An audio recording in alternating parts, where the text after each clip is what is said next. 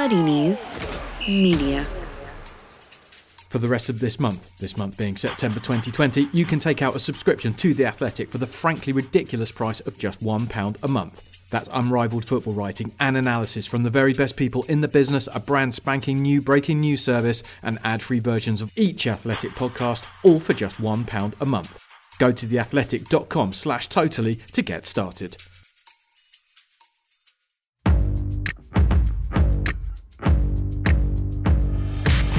Totally Football Show.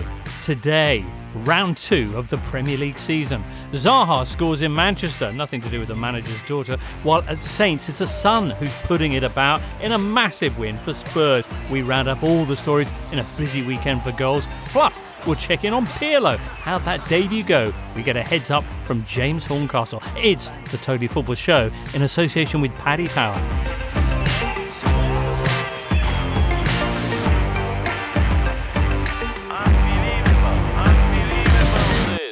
Hello, listener. What a pleasure to have you with us. It is Monday, the 21st of September. Hope you're well. And here to talk us through the round two action in the Premier League, we have author and football writer for The Eye, Daniel Storey. Hi, James. Hello, Daniel. Shy retiring Liverpool observer Sasha Gurianov is with us. Hello, James. Hello, Sasha. And a man who went from Saints to Devils over the summer, Carl Anka. Hello, James. Hey, Carl. Mm, you just come back for your, your first professional trip to Old Trafford. Woof. Yeah, very strange being sat in the Theatre of Dreams. That was mostly empty. Dreams. Yes. Big scoring weekend, of course. Uh, I make it 39 in eight matches so far in round two, which is 4.875 per game. Almost five goals a game. That's incredible. And if we get a meagre five goals across the two fixtures on Monday, that'll make this the record goal scoring weekend ever in the Premier League, at least since they went to 20 games. What's behind it? That's the big buzz question. What's behind it, Daniel Storey?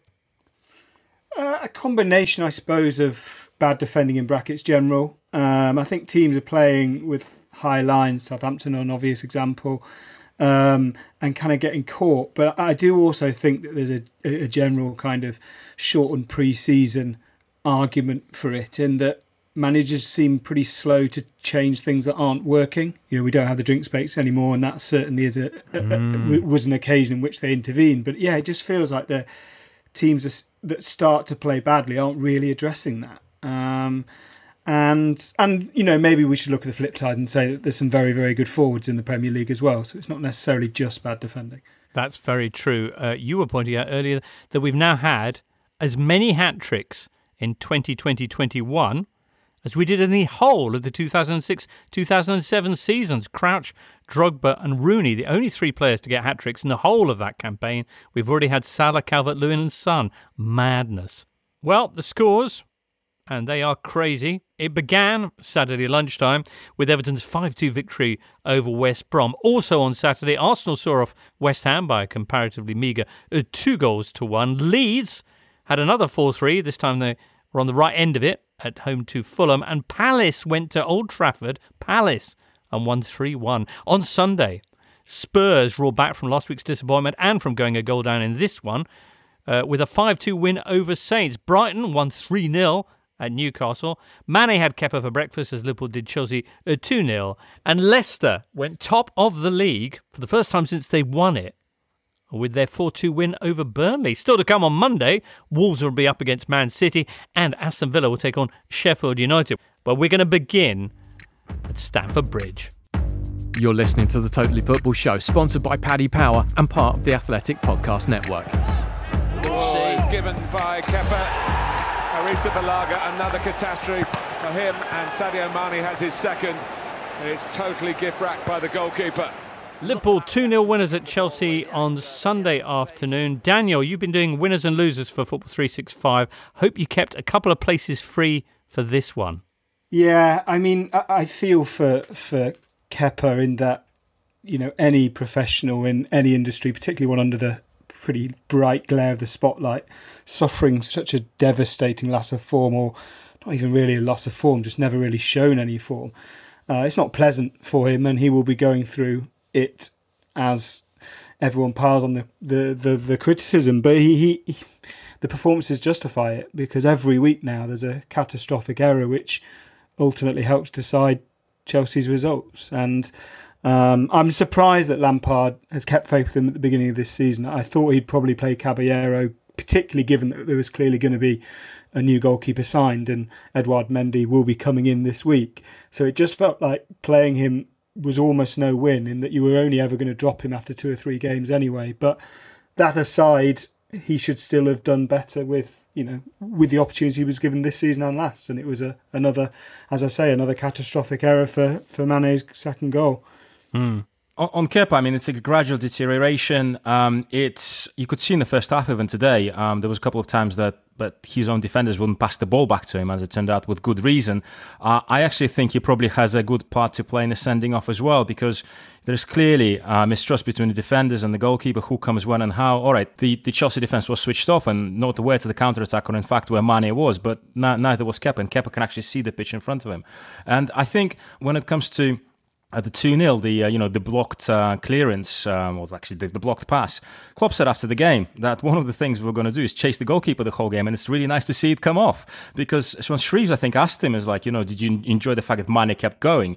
But even Mane was trying to explain, I didn't keep going because I was angry. We knew exactly how to close down the passes from the goalkeeper. So they targeted him, they got the reward, and at the moment, yeah, he's. Uh, the thing is, at that stage of the game as well, you're down to 10 men, 1 0, 2 0 just kills the whole thing. And that's, mm. that's what he does to his team at the moment. Well, if Kepa's in the losers column, is Sadio Mane among the winners? It was he who brought the red card after he him latching onto that wonderful uh, long pass from Jordan Henderson.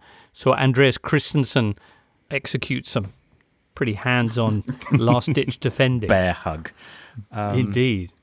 And and then of course he he, he pops up with a, a couple of goals he is obviously a winner this weekend in that he scored Liverpool's two goals. But I think generally the the intensity of that front three over the first two games will really impress Jurgen Klopp because we, we talk about complacency and I think um, there's two ways that we generally see complacency. One is a sort of general lethargy across the team, which I think we would be a surprise under a, Klopp team. Uh, I know there was a, a, a, drop off at Dortmund, but in slightly different circumstances, without a, um, you know, constantly fighting from behind in terms of Bayern Munich's dominance. But the other way is a kind of inexactness in the final third. And actually, over the first, you know, the first two weekends of the season, they have been pretty lethal. You know, their defending wasn't brilliant against Leeds. It didn't have to be brilliant against Chelsea for, for most of it. But the way that that front three seems to have clicked straight back into gear after a short break and almost seem intent on outscoring each other. It almost looks like a personal duel of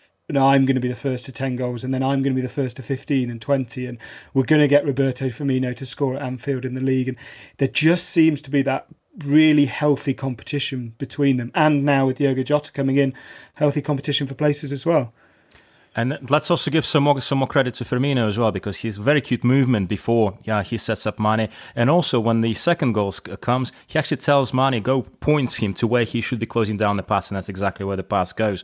I also think a big winner today is Fabinho. Uh, I mean I know eyebrows were raised but Fabinho has actually played at centre back one on one with with Werner. He did very well a couple of times so I think there's lots of encouraging uh, things um, for Liverpool throughout all the lines and that's even before we mentioned Thiago. Let's mention Thiago then. Go on then. Sasha. Well, Thiago did lots of passing, um, but I, I, thought it was a good game for him to come in. And again, as Klopp said after the game, because when when Liverpool had a stranglehold on the game, I thought anyway. Uh, Chelsea were, were, completely penned back, to be honest. And then you go a man up, very gentle introduction, an introduction where he could even do a midfield midfielders uh, sort of challenge for the penalty, where he kind of just comes running back in the box. Guys, I'm going to help. Oh, yeah, I helped you really. And uh, so I, th- I thought it was a gentle introduction for him, given the sort of high level game this is, so a bit more confidence for him. And yeah, pass, pass, pass, pass, pass, pass, pass. Perhaps the thing at Liverpool midfield has been missing under Klopp. 75 successful passes. That's the most ever in the Premier League by a player who's only played uh, a maximum of 45 minutes, which, you know, he did. As you say, it was a slightly a gentle fixture for him to come into. Uh, Chelsea, a man down from Christensen's uh, red card. Uh, Anchor 1911 says, uh, beyond all of that, should questions be asked of Frank Lampard? His tactical choices have baffled, to say the least, says Anchor. Buy a Ferrari and drive like a Corolla. Yeah, Frank Lampard has definitely been one of a slightly tactical naive formats, especially in the game against Brighton. I think he kind of got it better on on the Sunday. There, there was definitely a game plan, and it you know the you know, counter attack, suck him up, and then spin out to Timo Werner on a counter attack is not the most complicated of ideas, but it certainly looked as if it was okay for the first forty minutes. I think one of the big problems with Chelsea that has been a prolonged problem with Chelsea is that no matter what Frank Lampard does, he has centre backs for varying you know pluses and minuses that are all very very quiet. Uh, Sasha has just talked about how Kepa was you know sort of played into that mistake from Christensen that involved the red card. That doesn't happen if you have a centre back that talks a lot. That doesn't happen if you have a centre back that shouts man on left right and does the basic stuff, which again goes back to just sort of Chelsea never properly replaced Gary Cahill. And isn't that a very strange statement to say? A lot's going to be asked of Thiago Silva, not just to play in the high line you know, and hope in his, I, I don't want to say advanced age, 35 plus years, he's got the legs for it. But also, can he just constantly yell at a back four that is very, very quiet? Christensen's very quiet, Zouma's very, very quiet. Tomori, first game he's played since February, a bit better. But again, a young Colt comparatively, and is also quite a quiet centre back. I don't know how you coach that again, perhaps the difficulty is they're all really nice lads. Um, mm-hmm. I mean, when, whenever I've interviewed after the games, they they're all really calm. You're really composed ten minutes after they've been been running around. And I'm, I'm some, like I, I, was speaking to Christensen last year, and I was like, he looked like a lost student uh, kind of wandered into this uh, post-match interview area. And I just think, yeah, there isn't just doesn't seem to be enough oomph around that those centre backs and, and Kepa as well. Uh, someone to actually take what's going on and tell people what to do, and they take take take the defensive part of the game by the scruff of the neck. So maybe this is where Thiago comes in, but he he does he I mean does he have the language to actually order these these guys about? Like I, they would know his reputation, but I think this is a situation where perhaps he has to do a bit more micromanagement. Is there a danger of piling too much criticism on Chelsea for this game? What did you make of the first 45 minutes while it was still 11 v 11? I mean, as, as Carl says, they had a they had a game plan which was to kind of soak up Liverpool's pressure and use that counter attack, almost those direct passes that we saw Calvin Phillips do for Leeds last weekend. The kind of quarterback passes from either holding midfielder or central defender to a wide forward, and it was Timo Werner in most of the most of the time. I'm not completely enamoured with this idea of Chelsea going long, which they seem to have done against Brighton and against Liverpool. When you know you've just created one of the most, arguably one of the most fluid front lines in in Europe, and now you're starting to hit it long to players who are more comfortable with ball at feet. I don't really get that, but maybe Liverpool is a hard game to, to judge that on. The the problem with playing that kind of reactive football, that reactive plan is that as soon as something goes wrong and you don't have anything to, you know, you don't have a second gear or you don't have any resilience to respond, it, it leaves not in this case, but it generally leaves supporters leaving the ground thinking, well, we didn't even really try there. We've just kind of lost without giving it a go. We've not laid a glove on the opponent. And that's why sometimes managers prefer this kind of blood and thunder football because at least people feel like, hang on, at least we gave it a go. At least we tried to throw a few punches rather than just sitting back, sitting back and eventually kind of losing on points. Hmm. A quick word on Havertz. While Werner looked uh, lively Havertz not so much. If this was the ideal fixture for Thiago to make his debut in Thiago Alcantara, this has been a very difficult kind of couple of games for Kai Havertz to try and find his feet uh, uh, in, in Frank's side. Yeah, and I think he was operating out wide against Brighton, which didn't quite make sense, especially when you look to the players Frank Lampard was sort of using as three eights or number tens, and then now to work as a number ten in a game where you're trying to play quite direct doesn't quite make sense. Frank Lampard has an embarrassment of riches, and he has you know what we like to call the nice headache, but it's it's going to take a while. I think this season's going to be quite fun because you've got the international tournament hangover that we often like to say after a World Cup without having the international tournament.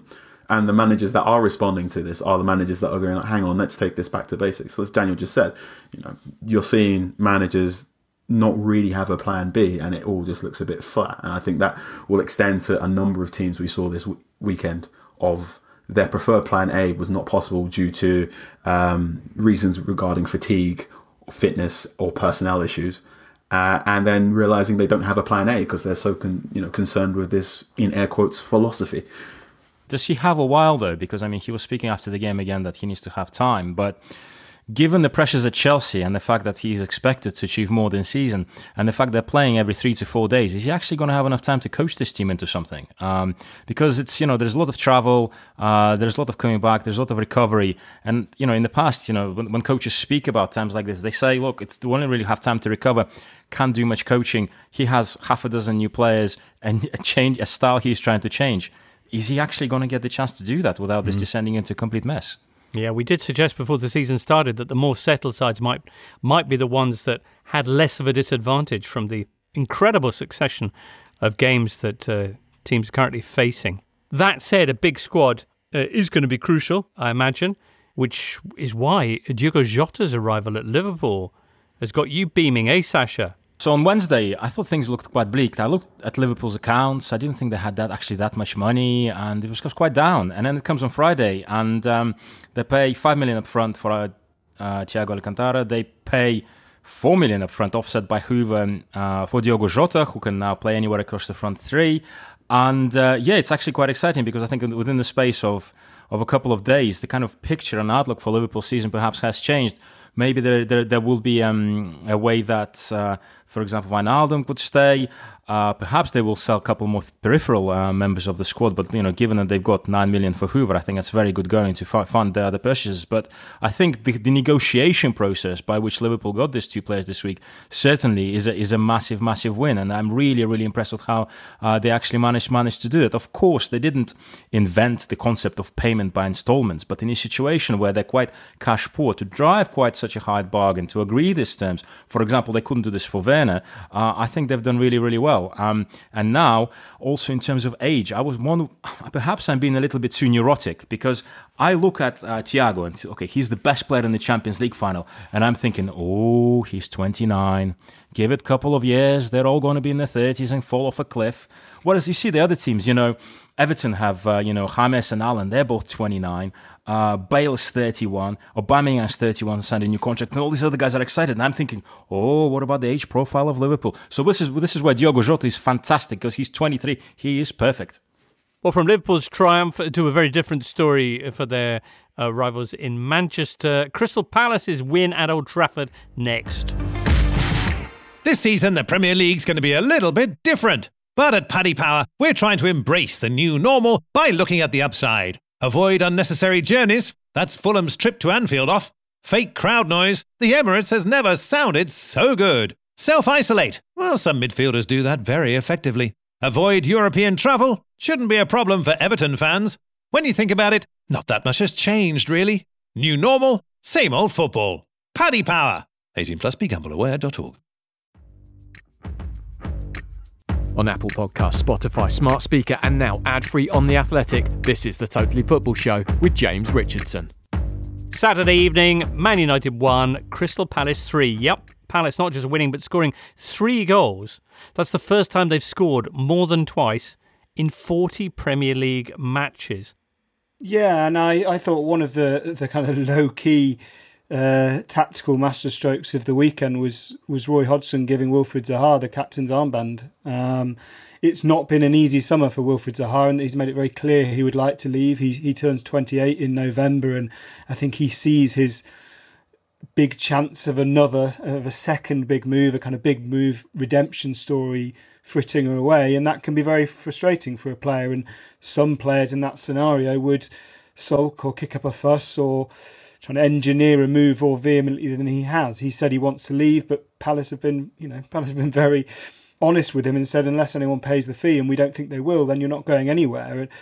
But his response has been to to lead Palace over the, the, the first two games of the season and lead a Palace side without Eberechi Eze starting, without Michy Batshuayi starting, and they will take responsibility off Zaha, and that is crucial for him because he will only become one of the best attacking midfielders again in the Premier League if he doesn't have two or three markers on him every week. And um, yeah, well done for Roy Hodgson for making captain. Well done to him for embracing that, and, and well done for him for, for performing brilliantly at you know at the ground that his career looked to have sort of gone off the rails at. Because um, yeah, it would have been very easy, as I say, for him to kick up a fuss and sulk this summer, and it doesn't sound like he's done any of that. Two goals in this game, following up the the goal he scored last weekend against Southampton. Uh, Andros Townsend with the other goal here for Palace That penalty, though, uh, first of all, to give it, then the fact that it was retaken with a different penalty taker the second time.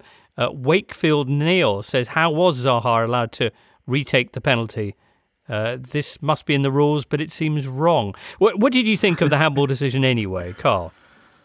It's the rule. Uh, it's the letter of the law now. If you hit, if you hit down. it though? I, I was I was giggling deliriously over that uh, three minute period. It was very much uh, if, if if that's the handball law, then one has to enforce it. Uh, and hair was off his line, so therefore you have to ask for a retake. I must admit, I was not aware that you could change the penalty taker on a retake, but uh, in in my sort of frantic typing afterwards, I found out this this has happened, and this has happened in cases of encroachment before as well. So uh, yes, a very very silly five minutes, but I, I'm reluctant to say that's why Crystal Palace beat Manchester United. They were just they were very good. They they played in a very good 4-4-2. Uh, they overloaded the left side and made most of the weaknesses in Daniel James and Timothy Fosu-Mensah on the right hand side. Uh, and they left Manchester United with not much to do in terms of attacking play, other than having pot shots from afar. Seventy-five percent possession United have. sterile possession. It was really sterile possession. I think uh, Manchester United, and I think the way Solskjaer wants United to play is a he wants them to play this very again this sort of very modern style of football where you you press and you have two attacking fullbacks getting forward, but he doesn't quite have the personnel for that. Uh, I was talking to Duncan Alexander about how to best describe United's play, and he said uh, they're a bit like the demo version of FIFA if Liverpool and Manchester City are playing in 2020, United are playing roughly in 2018, in that they've got some very, very good, very, very intelligent football players that are, when they're confident, playing out their skin, but when they're not, they don't really know what they're doing. There can be a mess in team shape, uh, and they are over reliant on two or three key team members. Um, when you saw that lineup, and there was no Wan Bissaka to secure the right wing, and there was no Nemanja Matic to protect uh, a centre back pairing that really should not be playing in a high line. Alarm bells ringing for Manchester United fans, and Solskjaer couldn't really adapt. And I, th- I think th- this is one, th- one problem I have with the whole hoo-ha around VAR. They were exposed like that two or three times before. It's something like that was coming. And also the, this in-game learning is absent. And I think also the preparation seems to be somewhat wanting because the first goal was the mirror image of the goal that Palace scored last week. They know that Palace like, like to do this. And also in terms of how they were playing, they came up against this wall in the center of the park, and in watching the game, you could just see there's just a mass of Palace players, and they just had absolutely no imagination about how to try to go around it. Even tried, tried to get it wide, and tried to get to, to create some space. They couldn't even do that. Michael Cox at the start of last season wrote a piece for The Athletic arguing that the top six sides are best defined by the people that play in the number six, the sort of deep lying midfielder. And Manchester United have Fred, Scott McTominay, and Nemanja Matic, which is a, like a very bad game of rock, paper, scissors. And none of those three players can truly stamp their, their will upon a game in the way that Manchester United want to do consistently when so much of Manchester United's defensive game plan is Aaron Wan-Bissaka is one of the best defenders 1v1 in the league and he will shut down the right hand side. So therefore our centre backs can play forward. To play with the same high line without Wan-Bissaka is very silly. Uh, when you don't have Wan-Bissaka to shut down the right hand side and you don't have Nemanja Matic to drop deep, Victor Lindelof becomes a liability. So to persist with two very slow centre backs uh, and try and play with that high line when you don't have the two players that protect that high line is is naive at best. Gary Neville says you can talk about Sancho, which we haven't done, but I take your point. Uh, but United will never win the league with that defensive partnership, Maguire and Lindelof. Never, adds Gary, in case we missed it the first time. Uh, would you ag- agree with that summary? Daniel, you're nodding.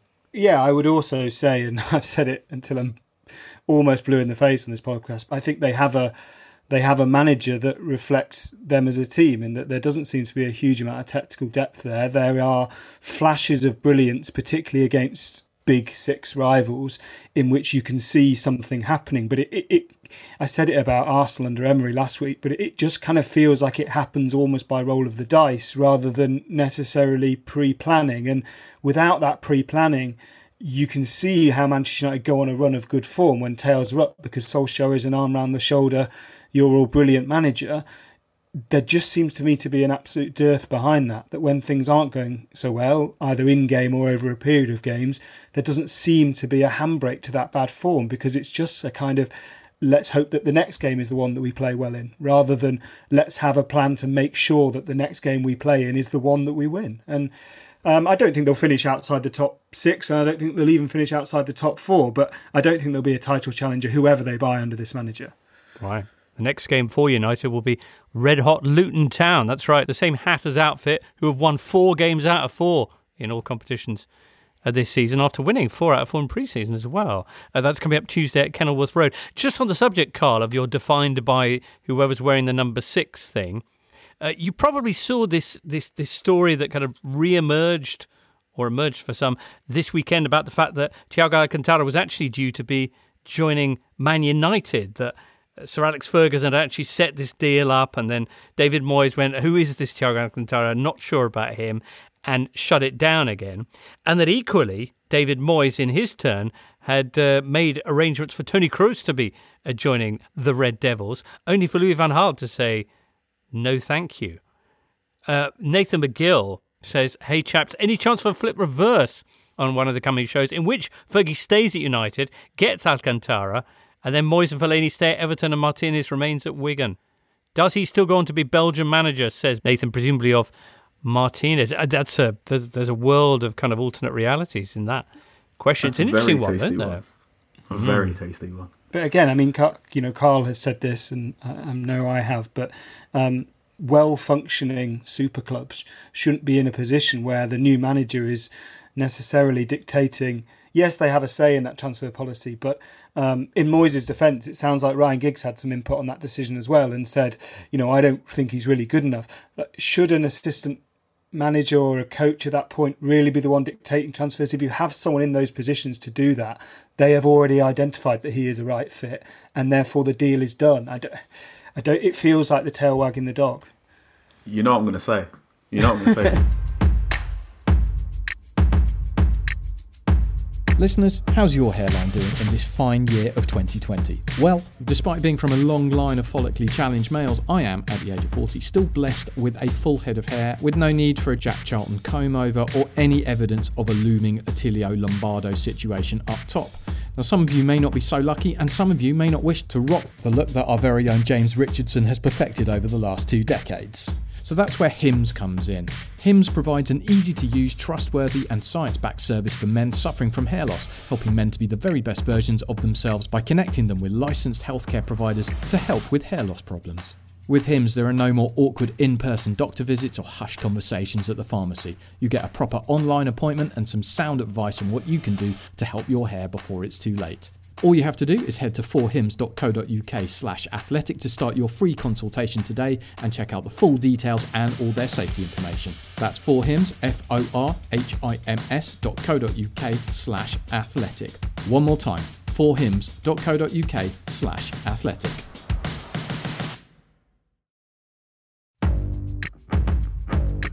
You're listening to the Totally Football Show, sponsored by Paddy Power. Kane and Son, who's up with him. He's worked it into Son again. I do not believe it. It is brilliant. The Son and Kane show keeps on going. Quite the lunchtime game on Sunday at St Mary's as Southampton hosted Spurs. Carl, this used to be your beat. Tell us what happened. Uh, what happened was uh, Southampton played much like how they have often played, which is nose and neat and tidy footwork. Danny Ings doing Danny Ings things. Wonderful then- goal, no? Fantastic take. It, Danny Ings is renaissance is a real, real nice, uh, edifying thing and evidence of what happens when a striker is is confident and when a striker finally gets a good run of form. Um, so he was doing very well, and then Southampton did what they often want to do, which is sort of shoot themselves in the foot, uh, especially just before half time. Really good counter attacking goal, fantastic little roulette by uh, Ndombele as well. Uh, and then Son, I think Son is one of the best counter attacking forwards in England, if not in European football. And then from then on, Southampton were chewed up. So this was weird because until that point, Spurs had looked much the same kind of team who'd capitulated against Everton the previous week. There but not really there. And the the one, well, the two lively people have been Son, of course, and Ndombele, who kind of marauded through the Saints midfield to set Kane and then Son up for that opening goal. So then at half time, Mourinho takes Ndombele out of the lineup and everyone's going mad on, on social media. But hey, presto, Spurs score one and then another and then another, and it ends up being 5 2, with Son scoring four, all four of which were assisted by Harry Kane, which is the first time in Premier League that one player has assisted the other for all four goals. What happened? Is this Jose's master plan? Uh, how, do, how, how can we compute all this? I think what happened, it's it's the the other new signing Tottenham Hotspur made, Pierre Emile Højbjerg. So ah. formerly Southampton captain, uh, goes to Tottenham Hotspur nominally because Højbjerg is very, very good at winning the ball and passing it to more talented personnel. And Southampton still haven't replaced him. So Højbjerg left. That Harrison Reed, the person you know was supposed to come back from loan from Fulham to do that, stays at Fulham. So Southampton can buy other players, uh, and Southampton have not bought another midfielder in. Uh, Oriol Their number six goes off some way through uh, the second half, and they just get bullied in the middle of the park. Højbjerg, you know, is doing very basic things winning the ball, giving it to Harry Kane, who's in that sort of number 10 area where he can thrive and he's got a fantastic range of passing when he wants to. And they're just playing very simple balls over the top because Southampton are a team that wants to play with a high defensive line, that need to always apply pressure on the ball because Ralph Hasenhüttl doesn't really trust these two centre backs, so they try and press high up the pitch, so there's less time on the ball in front of those two centre backs. But the moment you get over them, when you've got a player as two footed as and as quick as Son, it's game over. Could there be an argument that the reason Ndombele was taken off is to free up space for Kane to drop into? Uh, because that's what certainly looked like. And um, he came short twice. They scored the two goals. He went wide again and scored the two goals. And I think what we saw in this game, I've seen I've seen Kane to do this before, do this before, but, but perhaps not to such devastating extent. He he would drop and go wandering looking for the ball, but this time he seemed to know exactly when to drop and where to go. So because he assisted from either wing, he assisted from the deep, and he showed that range of passing that he has. I remember it was a game against Liverpool, which I think Spurs lost, but he set up um, one of the goals by this like reverse forty yard ball. So when the when the fourth goal goes in, I was like, I've seen this before. So he has this range of passing, except sometimes when he goes wandering it's just he doesn't really get anywhere. Maybe in this situation, Mourinho actually did some coaching, saw that space that he could go into, and this is where Kane became so frighteningly efficient. I, I absolutely love this performance from him. Yeah, I, I absolutely agree, and I think it, it bodes really well for both Tottenham and for England because we we've talked in the past about like split striker roles where the strikers split off to the wing. This is almost the reverse of that. If you play Heung-min Son and Gareth Bale either side of Harry Kane and he effectively drops into midfield and plays the passes, you've then got two players doing that. I mean, it, it, Southampton were unable to stop Heung-min Son running in behind. If you've got Gareth Bale as another player doing it, it's going to be incredibly hard to stop. And and if Tottenham are successful at doing that England with two of Raheem Sterling, Jadon Sancho, and Marcus Rashford playing the same role, that strikes as a brilliant option. I mean, I think Kane is Kane is a goal scorer and loves scoring goals, so I suspect he would be slightly wary of not being more more selfless because I'm, I do not think he's a selfish player necessarily, but I think he would also like to be seen primarily as the, the first choice number nine goal scorer. But the ability to play both of those roles and to switch between those roles in the same game is it kind of indicates a tactical awareness of Kane that maybe I, we'd overlooked before. I think we always knew he could play that pass around the corner when he drops deep. He does it for England quite often. But to be able to drop deep and effectively play as a playmaker and then go immediately back to playing as a number nine again, it's a lot easier said than done when you're watching from yeah. home. So I was really, really impressed. Totti-esque. I think we should we should yeah. remember as well that he had that incredible finish about three minutes in for a goal that was then called back for uh, offside. I think on uh, Son Heung-min, but it was a, a magnificent spinning. Uh, volley just to keep his uh, his hand in. Uh, Spurs have got a busy week. Tuesday uh, they're at Leyton Orient in the League Cup.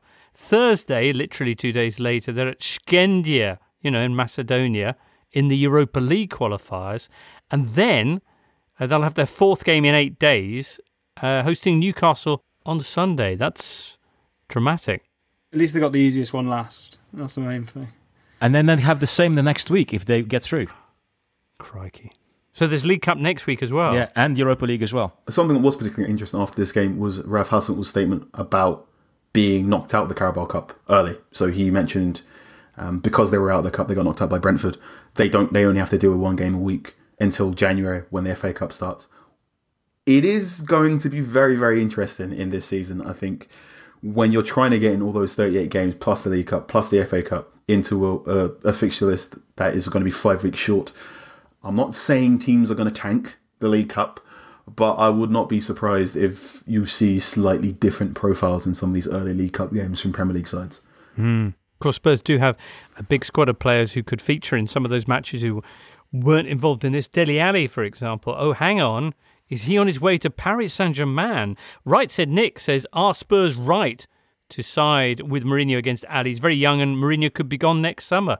It's a confusing one. Uh, I, I don't want to put too much credence on the All or Nothing air quotes documentary, but that did make Dele Alli look like a particularly poor trainer, or perhaps not the most dedicated person in training. Um, he's definitely been in a downturn of form, and his biggest qualities, sort of this sort of on the cuff improvisational style of football, leads me to believe if he, he can just fall out with a manager like that. There was also that scene, wasn't there, where he was walking down the tunnel and looking disgruntled, Daniel. Yeah, he sort of says it's all long ball and, and, and ruddy defending, um, mm. which, yeah, I mean, it, it, it's hard because you want footballers to be honest in those documentaries, but Mourinho probably watches that and thinks, well, A, you're criticising my tactics, and B, this you know this is going to be coming out on uh, for every Spurs fan to watch. I think that there probably is a kind of natural end to this now because I don't honestly.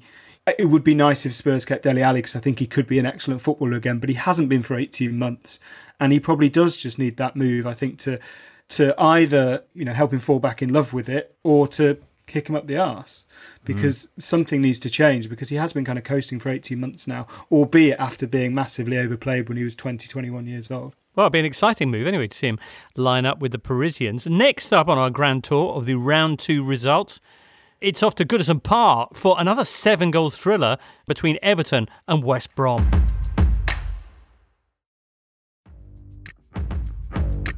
This is the Totally Football Show, part of the Athletic Podcast Network. The Athletic is the only place you can read articles by Daniel Taylor, Amy Lawrence, Phil Hay, James Pearce, Ollie Kay, and the very best football writers around. Yep, another seven goal game from everyone's favourite, the Premier League. Uh, this one was close between Everton and West Brom until Kieran Gibbs shoved uh, James Rodriguez over in a particularly uh, dim witted gesture. Everton, then facing 10 men, ran riot. Dominic Calvert Lewin picking up the first hat trick of his career. Four goals in two games for him now this season. Mark Small says, compared to last campaign, is there anyone who has improved as much as DCL. What do you think, Sash? Well, according to Carlo Ancelotti after the game, he's turning him into Filippo Inzaghi. Yikes. Oh.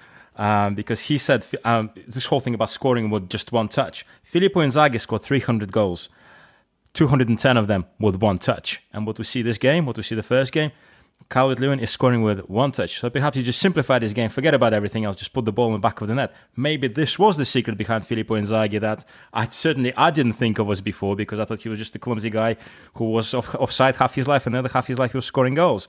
But perhaps greatest is... trick the devil ever pulled. exactly. So if so, if Dominic Calvert Lewin is going to turn into Filippo Inzaghi, I suggest we should all be running for cover. I owe Calvert Lewin a little bit of an apology because at the start of last season, when he was operating on a Marco Silva, I said he wore number nine, but he's not a number nine.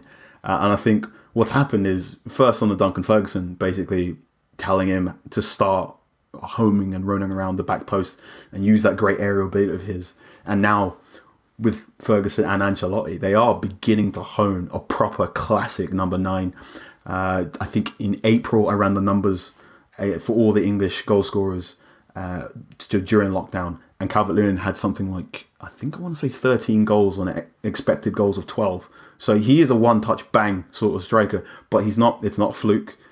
It's not luck. It's not luck. It's a guy who's doing a lot of hard work. He doesn't dribble the ball too much because that's Richarlison's job. He doesn't need to press the ball too much because that's the other Everton player's job. And if you can get properly supplied now, which you probably should, with James, Allan, and Doucouré behind him, there's no there's no reason why he can't get 20 goals this season. at least. Uh, uh, Carlo Ancelotti is also making heading sexy again. In that the, the, the number of headed goals has kind of gone down in the Premier League over the last five, six years, right the way back as the kind of rise of foreign managers and passing possession football. But Everton are incredibly good in the box. Um, I think Calvert Lewin is first and Richarlison is third for headed shots on target since the start of last season in the Premier League. They've got Lucas Digne that plays a brilliant ball in from set pieces or open play. They've now got James to do that from the other side. And the football is still really watchable. It's not it's not front to back long ball. It's crosses into the box, and it's not Liverpool crosses into the box, kind of pullbacks to the edge of the six yard box. It's proper crosses into the box. And I think where Calvert Lewin's really improved, as Carl kind of alluded to, is it's the movement in the box. It's it's meeting the ball. We saw that for the you know for the goal last weekend against Spurs. It, he seems to meet the ball at the perfect point to head home the chance. He doesn't have to kind of crane his neck or anything. He's running full pelt onto a ball to finish it. So yeah, I, I, agree with the the original tweet. I think he's the most improved Premier League player since the start of hmm. last season. He's deadly in the box. James Rodriguez from outside the box where he does his business, uh, bagging his first goal for the Toffees. Too much space, and I think we saw it in the first game. He was afforded too much space. This game, when he scored and when he effectively set up the fourth, I think uh, he has a lot of time on the ball to play those killer passes. So I think better teams will probably, I mean, if you look at Bielsa, Bielsa will probably have someone man marking him, and maybe someone else will be coming in to close him down because I think at the moment a little bit too much space. Um, and I think also Allan, uh, somewhat worryingly, got left completely behind play for when uh, West Brom actually got the first goal. So I still think there's a few a few things to sort out there, and I would like to see how James does against the better teams in this division because I think defensively all three teams that have gone up, but particularly West Brom, are absolutely horrible.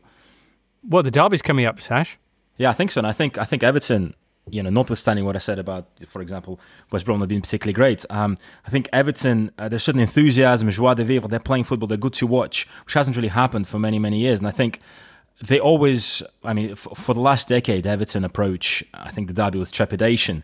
And I think this time there should be quite a lot of optimism just in the way they're playing football. Of course, they're going to have a few more weeks to actually get the system, system better, get it a bit tighter, think about what to do when James comes under a lot of pressure. I think someone like Richarlison can provide the movement off the ball uh, to perhaps open up gaps. And also, I think, you know, it is significant that uh, I, I, think it's actually the match day, which will be the 10th anniversary of the last Everton derby win. Um, so I think, I think, you know, I, I think they have a chance this year. Well, as you say, there's a way to go before uh, that comes around. That's in three fixtures' time on the 17th of October. Before that, Everton will be away at Palace and then home to Brighton. Brighton, who we'll, we'll speak of very, very soon. A very quick word, though, for the Baggies, who had Slaven Bilic uh, sent off for his protestations over Kieran Gibbs' red card. Uh, they had uh, a couple of wonderful goals in this game. Diangana who actually opened the scoring. They, they did, but they, they, Sasha referenced it there. But all three promoted sides, and West Brom included, they they've not signed defenders really. You know, Leeds signed Robin Koch, but had already lost Ben White. West Brom have they've signed Ivanovic.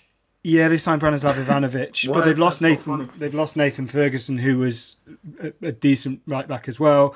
Um, Fulham have signed Antonee Robinson and Kenny Tete and Ola Aina, but only one of them has made a matchday squad yet. They, those three clubs have already had 90 shots. They've already allowed 90 shots this season. That's an enormous number to say that they've played each other in one of those games. Uh, and the you know the the one benefit of this transfer window ending after the season started is it kind of sharpens the mind on what needs to be done and all three of those clubs but particularly West Brom are going to have to buy some players if they indeed care too much about staying in the Premier League or, or are happy to kind of bank the money. Hmm. Meanwhile, at the other end of the scale, a lot of teams are going to win the league this year Everton, uh, Palace, and Arsenal, who are now two for two in terms of victories just like they were last season, actually, when they then won just two of the next 12 matches. But anyway, this victory uh, this weekend came at home to West Ham. And, and while they did collect the three points, it wasn't an easy journey uh, to that result. Michail Antonio equalising uh, for the beleaguered Hammers. Since the Premier League resumed in June, by the way, no player has scored more goals in the division than Michail Antonio. That's nine, level with Raheem Sterling. Remarkable stuff. It, the game was eventually won, touchingly, by a nice little combination between Ceballos and Nketiah, the two who had been in that shoving match in the warm up at Craven Cottage the previous weekend. Love for Arsenal, anyone? Carl. I'm a man of spreadsheets and XG and X's and O's, so perhaps I am over evaluating Arteta because he wears a nice turtleneck and talks about things like body position.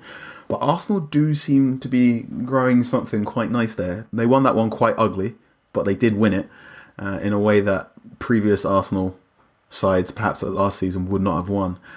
Uh, they're gonna run. I'm still not quite sure if they have enough to get into top four, but they're gonna run it awful close this year. Uh, and uh, yeah, that quiet revolution of Mikel Arteta is beginning to get loud.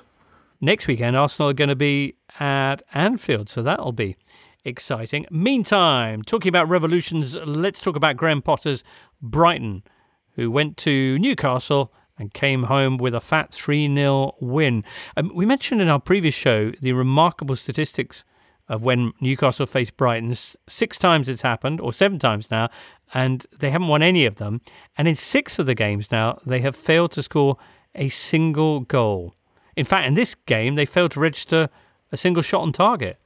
Yeah, there was an excellent tweet from uh, Craig Hope, Newcastle writer, who who said that we're supposed to be living in a time when you don't make unnecessary journeys, and Mat Ryan has just travelled 350 miles to Newcastle with nothing to do.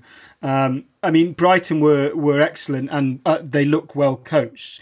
Newcastle's entire attacking strategy appeared to be try and hit the chest of Andy Carroll and then hope something rebounds off it while he stands still unable to then get in the penalty area to complete the move. It was it was absolutely dismal. It really was. And I know we've criticised Steve Bruce and I probably over criticised him, and he, he proved me wrong for, for long periods of last season. But when you see games like that, I mean, I know fans weren't in the ground, but when supporters watch games like that, there just looks to be absolutely no kind of forethought as to what, what Newcastle are trying to do. It looked like a manager who had turned to his assistant and said, Well, we'll pick the same team as last week because we won last week. And Brighton just picked them apart. They just made them look so so ordinary, and and that's what Graham Potter does. He you know the recruitment's brilliant there. He's got Dan Ashworth doing the recruitment. We talk about clubs that could really do with a director of football and everyone pulling in the right direction, and that's what's happening at Brighton at the moment. Um, and and you kind of root for them and hope it it succeeds because they took a risk by sacking Chris Hughton, and at the moment there's not many better clubs to watch in the Premier League. Mm. They're a likable side, and none more likable than Tariq Lamptey. Yeah, he's good, isn't he? He's beginning to get a bit targeted physically uh, from other players, but he looks like the real deal. Chelsea fans are making strange noises, saying they may have sold their best right back or let go their best right back, as it were. But I think uh, he's just a joy to watch. Watching Brighton evokes the same feeling that I got when I was watching good Southampton last season, where it takes your brain about 10 minutes to realise it's not the other team underperforming, but Brighton in this case doing a job very, very well.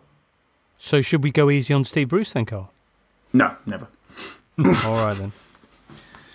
But it also seems to be fairly, fairly fashionable to knock out the opposition in the first six, seven minutes and then ask them, go on, what, what can you do? And obviously, Newcastle's case, not very much. Um, but I, I, thought it was just really impressive the way they surgically picked apart um, Newcastle's left, hand, left flank uh, took the two chances and then just went, yeah, go on. Um, what can you do? Um, and just saw the game out really comfortably for 80 odd minutes, which I thought was very, very impressive. A couple of other games to mention. Uh, one, the battle of the newly promoted sides at Elland Road as Leeds uh, saw a Fulham 4 3.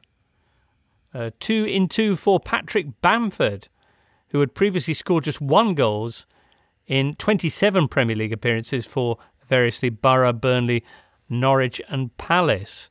He's another of these players who's been improved by a manager, is he? Or perhaps he's still playing against the championship side. Um, ah. In this particular case, you mean? uh, maybe I'm being mean, but this was a game of absolutely horrific but the, defending. the other goal came against Liverpool, though, Sash. Well, that's that was some also horrific defending there as well. Mm. Um, but um, but this this would I thought I thought this was appalling. I, in fact, quite interesting. Bielsa said said after the game that they're not really creating enough; they're just converting everything. Uh, mm. But at the back, with, even with Cooper's return, uh, I mean, pointlessly giving away penalties, leaving gaps in midfield, goalkeeper flapping for Fulham. Like for every Leeds goal, you could you, you could say that they were horrific mistakes. But the, for the fourth one, the, the Fulham defense just just wanders around. And I have no idea how they're planning to to stay up um, at this rate because they haven't got a defensive midfielder to actually protect the back line. Um, last week was a was a massive deja vu because of the whole back line making errors. This week he made changes. I mean, he brought Areola as if changing the goalkeeper with that in front of him is going to help anything. And I, I just, I mean, Parker after the game spoke about you know having the right mindset. Mm. Uh, how about having having the right players? Right. He was talking about red lights needing to go off. Fulham who famously conceded 81 goals in their last Premier League campaign and 85 goals in the one before that, will be lucky to get away with uh, uh, such a low total uh, based on their first two results. Uh, seven goals conceded in, in, in two so far, anyway. Yeah, he mentioned in, he said they need the red light and they need to be able to smell danger, which smell I thought danger. was a very nice, a very nice interview. Uh, Daniel, I think I think you were the one who wrote about Fulham getting relegated because their squad was too weird and then when they came up again, they were not going to have a weird squad and not going to do a Fulham, and then they went down again. Their squad now is the opposite to that, where there's absolutely no odd flavouring whatsoever. It's very rudimentary and very championship quality. I feel like they've just kind of almost got promoted by accident. In that, you know, speaking to a, a few a few Fulham fans I know, and if they hadn't got promoted, Scott Parker would almost certainly have been sacked um, or certainly been under extraordinary pressure to start this season well. And they did brilliantly after lockdown and got promoted. And Parker immediately signs a new contract. And they've still got a championship squad with a championship manager. and I mean, uh, uh, I said last week, maybe there are signs this year or clubs this year who, because of the financial climate as it is might think, well, let's just bank our Premier League money. Let's not spend it and probably go down. Let's not spend it and almost certainly go down. And and know we've got a, a, you know a sustainable business model for the next five years. Maybe that's what they're doing, which isn't very interesting for the rest of us. But I kind of can hardly blame them. Finally, then the team that is currently sitting on top of the Premier League, at least until we get on to Monday's games, Leicester and their four-two win over Burnley. Who cares to sum this up? Brendan Rodgers coaches his side to have a go, and they're doing a bootleg version of Manchester City, and it's going quite well. But when the tails are up, it's good. When the tails are down, it gets weird. So let's see what happens when things get weird. All right then. Well, next weekend they're going to be away at Manchester City. City, of course, who are yet to feature in this season. They skip game week one, and their game week two fixture comes up on Monday evening when they are going to be away at Wolves, against whom they lost both their fixtures last season. That's uh, coming up later on Monday, as is Aston Villa's first game of this campaign, which will see them up against Sheffield United in a replay of the match which saw them stay up in the uh, top division last season by the skin of their teeth. You remember this was the first game back after the restart when the goal line technology didn't work and a Sheffield United goal wasn't counted. And that's why Villa is still with us in the Premier League. All right, well, Looking forward to those games. We'll be discussing them, of course, in Thursday's edition of the Totally Football Show. Still to come today, very shortly, James Horncastle will be telling us all about one of the big breaking stories from the European weekend. First of all, though, let's get some odds on the games coming up from Lee Price. Hello, listeners. That was a chaotic weekend, wasn't it? Goals almost everywhere, which you can see continuing tonight, in one of the games at least. Wolves versus City reeks of goals, and there's odds on there's at least three here, with City similarly better than evens to win the game, which is bookie speak for their favourites. Who'd have known? Wolves have lost Diogo Jota from their attack, but City still haven't gained an all-conquering centre back at the time of recording. So, 11 to 2 for the home win looks tantalising and long, a bit like an Adama Traore stride. Before that match on the undercard, or how a football works these days, is Villa versus Sheffield United. The Blades having lost to Wolves last weekend, Villa got off without having to play City, lucky boys, which might explain why the villains are favourites. We all have a good anti-hero, don't we? Just not Jack Grealish. With Dean Smith's men 8 to 5 to win this. We've hardly written Sheffield United off though, we'll be too scared to. Have you seen Chris Wilder on the VAR rant? It's 9 to 5 for an away win, and yes, it's odds on that won't be the only VAR reference in the build up to this game. Strap yourselves in. You can find out these odds and more at paddypower.com or the Paddy Power app. Prices are accurate at the time of recording. It's over 18s only. Terms and conditions apply. And when the fun stops, stop. Now, the Totally Football League show is out on Monday. Will Sabri Lamouchi still be the Nottingham Forest manager by then? Daniel, will he? Yeah, he will by Monday. He might not be by the following Monday. Right. Who's it going to be then? I'd love it to be Eddie Howe, and there are some reasons to believe why that could happen. But um, with our owner, it could also be a, a very left field choice from Greek football. So, yeah, your guess is as good as mine. That sounds exciting. A left field choice from Greek football. All right. Uh, Totally Scottish Football Show is out on Tuesday, as is the Totally Football Show's European edition. And it's going to be a busy one with the opening weekend of the Bundesliga. A huge game between Borussia's Dortmund and Mönchengladbach with Bellingham getting an assist on his debut and Sancho in action and all that stuff. Bayern Munich getting things underway with a, a quick 8 0 over Schalke and our old pal David Wagner. In Serie A, meanwhile, big story of the opening weekend was Andrea Pirlo. Never managed a game at any level ever, but here debuting with the Italian champions. How did it go? Let's get a quick heads up from James Horncastle. Hello, James. Hello, James. Opening weekend of the Serie A season. There's loads of stories to talk about, and we're going to be doing that on Tuesday. But I got to know, how did Andrea Pirlo's debut go? mightily impressive, James, even if it was coming up against the Sampdoria side that uh, flirted with relegation last year and haven't really been able to do all that much so far this summer. Um, but just to see uh, Juventus play with fluidity, play attacking football, uh, create lots of chances. I mean, Claudio Ranieri at the end of the game, the Samp manager was saying that uh, yeah, three goals flattered Samp um, in in that uh, they should have lost by a, a bigger scoreline because certainly in the first half, uh, when Cristiano Ronaldo hit the bar, um, Aaron Ramsey kept setting him up. And that was one of the stories of the game. Ramsey uh, playing really well in midfield, probably his best performance in the Juventus shirt, along with the one that he put in in the Derby d'Italia back in, what, February, March time. And uh, Juventus just looking in sync already in a mm. very short space of time, playing. Tonight it was yeah, three two five when they've got the ball uh, with McKennie who did well in midfield alongside Adrien Rabiot and Ramsey a little bit further forward. Uh, Kulusevski and Ronaldo up front. Kulusevski got the opening goal. Their big 42 million euro signing from Atalanta, um, who was sort of bought in January but didn't join until uh, the end of the season. And yeah, three goals, which didn't happen very often under Maurizio Sarri last year when they kind of made hard work of scoring goals and a clean sheet as well, which isn't something that uh, happened much under Sarri either. So uh, early days, James, but lots of positives. Right. Can we already say what Pirlo ball is? Pirlismo.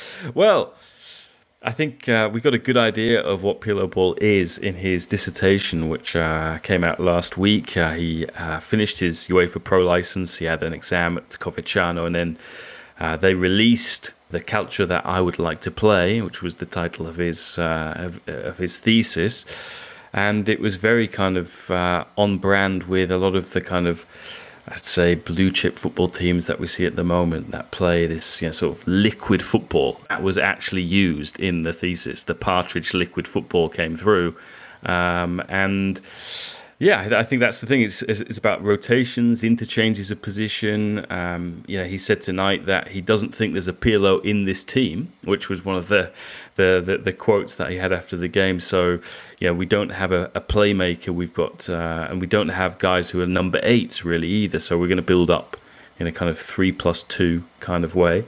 Um, but yeah, it's all about kind of fluid movement and um, total, complete football again, which he said. Because one one of the things, uh, uh, uh, as well as thanking Roy Hodgson in his thesis for um, calling him Pirla, uh, which means uh, which means idiot, probably a charitable translation of that. He cited the kind of teams that really influenced him. Uh, and one was Louis van Gaal's Ajax. There was you know the Cruyff and Pep's Barcelona, Conte's Juventus, and and of course Carlo Ancelotti's Milan. Um, so I think and those Hodgson. kind of, yeah, and and, and Hodgson, hmm. uh, I think they give you a really quite a good flavour of what he, he's um, he's all about. As many talented players in the team as possible uh, without sacrificing balance, and that was the thing that I was asked about tonight because, yeah, De Ligt was still out injured and won't be back for a while. D- Dybala's still coming back from injury as well, so there there weren't a lot of um, yeah their their best players from last year, if you like, their best performances. Right. So how they all fit in is going to be uh, is going to be very interesting to follow. It certainly will. You'll be telling us more about all of that in Tuesday's European edition. Of course, looking forward as well to his second game in charge, which looks a slightly tougher one. They're away at Roma next Sunday evening. One final thing, though. What did he wear on the touchdown? Was it a kind of Sarri esque tracksuit affair? no Sarri esque tracksuit, no Sarri esque uh, knitted polo shirt, which he tended to sweat into. Pirlo looked immaculate in his uh, what Juventus Trussardi suit. And the thing is, he never sweated. He didn't sweat at all. That was that was the thing that really kind of took me aback in his post-match press conference. He was just ice cool, and that was what Kulusevski said. Yeah, he's just he just transmits kind of calm uh, Right. to you, and um, Like Prince Andrew, Uh, another yeah. man who has that indeed, indeed, um, yeah. Did he did he go to Pizza Express for his pre-game meal? We don't know. So. we don't know. Well, we'll have more on on that major story and the other big stories from around the continent in Tuesday's show, including, of course, uh, a little look forward to Thursday's European Super Cup. Yeah. Bayern Munich against Sevilla. That'll be huge. Anyway, James, look forward to speaking to you then. For now, thank you very much. With that, he was gone, and it's pretty much time for us to go as well, listener. We've got uh, loads of football to tell you about by the time we come back on Thursday. But for now, well done for ploughing through all of those goals to Carl, Daniel, and Sasha. Cheers. Goodbye. Goodbye. Goodbye. Have a lovely week, uh, listener, until we catch up with you again soon. And as the fellas say, it's cheerio. You've been listening to the Totally Football Show, part of the Athletic Podcast Network. Keep up to date with everything Totally at thetotallyfootballshow.com and follow us at The Totally Show on Twitter and Insta. Check out all of the Athletics football podcasts on Apple, Spotify, and all the usual places, or listen ad free on the Athletic app. The Totally Football Show is a Muddy Knees Media production and sponsored by Paddy Power. Muddy Knees Media.